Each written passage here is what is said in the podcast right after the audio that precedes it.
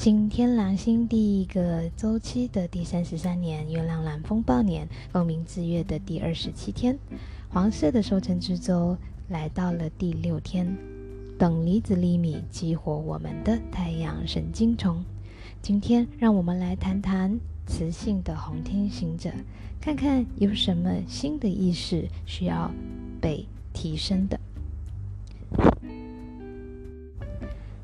这是天行者波幅的第一个 king，是探索和觉醒的循环。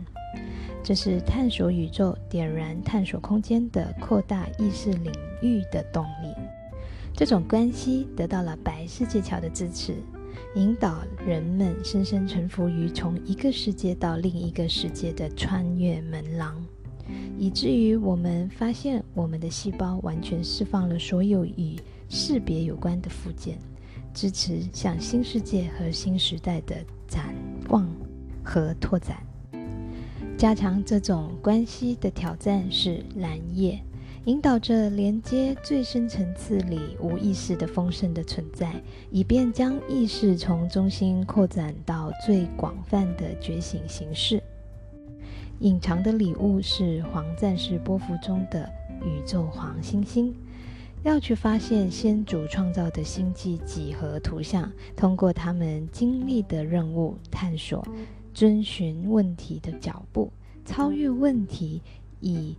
创建的相同模式，创建越来越多的和谐。只需使已存在的事物具有美感，并从那里继续的拓展开来。因此。包括我们细胞中所有方面的无畏智慧，愿我们在重新探索古代人的星际之路时，探索到并拓展到下一个集体觉醒的水平。今天的第五十三段玛雅文书祈祷文，